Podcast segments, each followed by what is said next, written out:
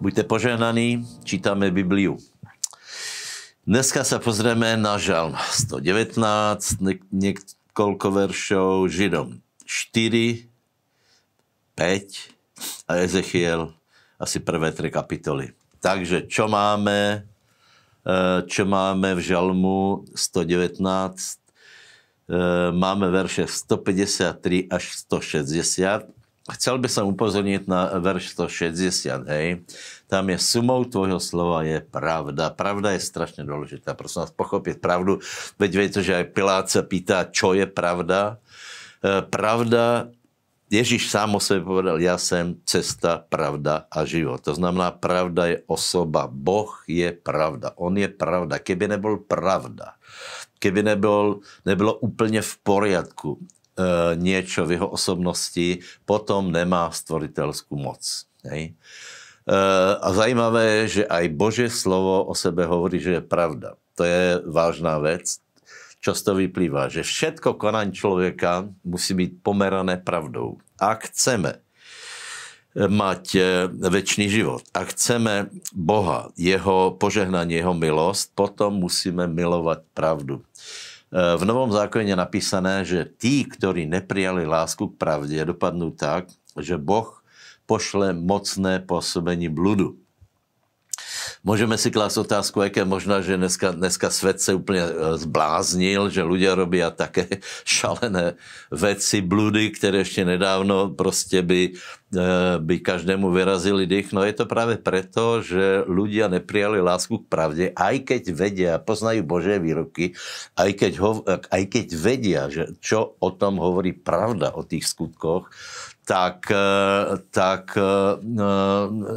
to nemajú rádi odchýlili se a preto tak silne pôsobí blúd, ale my milujeme pravdu. Držíme se Božího slova. Židom 4.14 až 5.10. Velice dôležité teologické otázky sú tu riešené a jedna z tých skutečne dôležitých je otázka veľkňaza.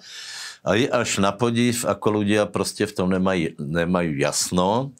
Eh, lebo vieme, že v starom zákone bol veľkňaz, hej, ktorý skutočne bol výjim, výjimočný, hej, prevyšoval všetkých ostatných vo svojom význame, musel mať konkrétny pôvod.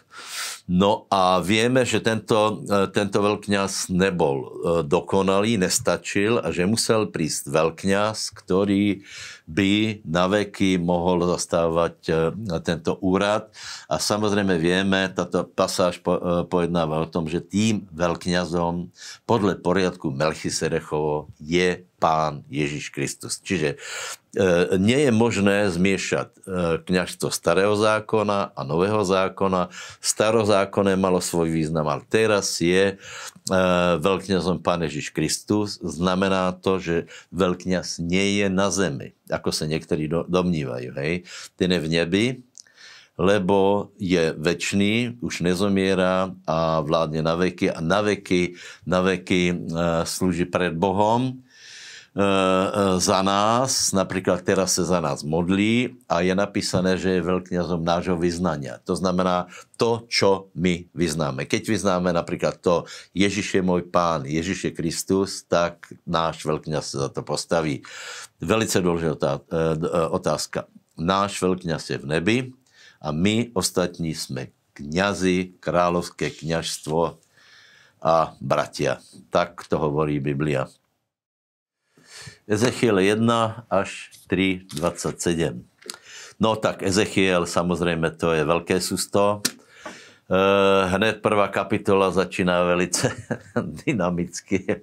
A sú tam, je tam popis e, nejakých záhadných vecí, e, nejakej bytosti záhadnej. A ja vám poviem, že ja to nechám Samozrejme, už nejaké výklady som čítal, ale ja to nechám na tých odborníkov, ktorí udivujú e, výkladami posledných časov.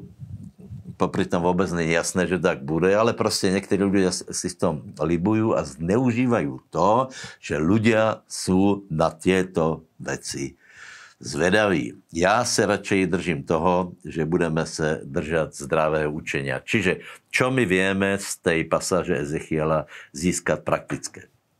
V dalšej kapitole a v tretej kapitole eh, hovorí Boh o Izraeli, dosť eh, široko to eh, popisuje, že je to spúrný, tvrdý ľud, popisuje, ako, ako se prostě protivia a potom hovorí, že ty budeš hovoriť tomuto ľudu.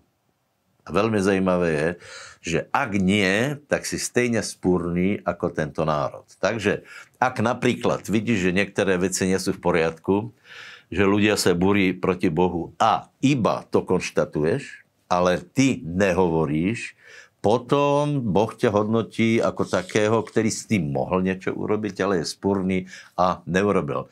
Takže toto je e, velice osožné z tejto pasáže. Hovorme Božie pravdy.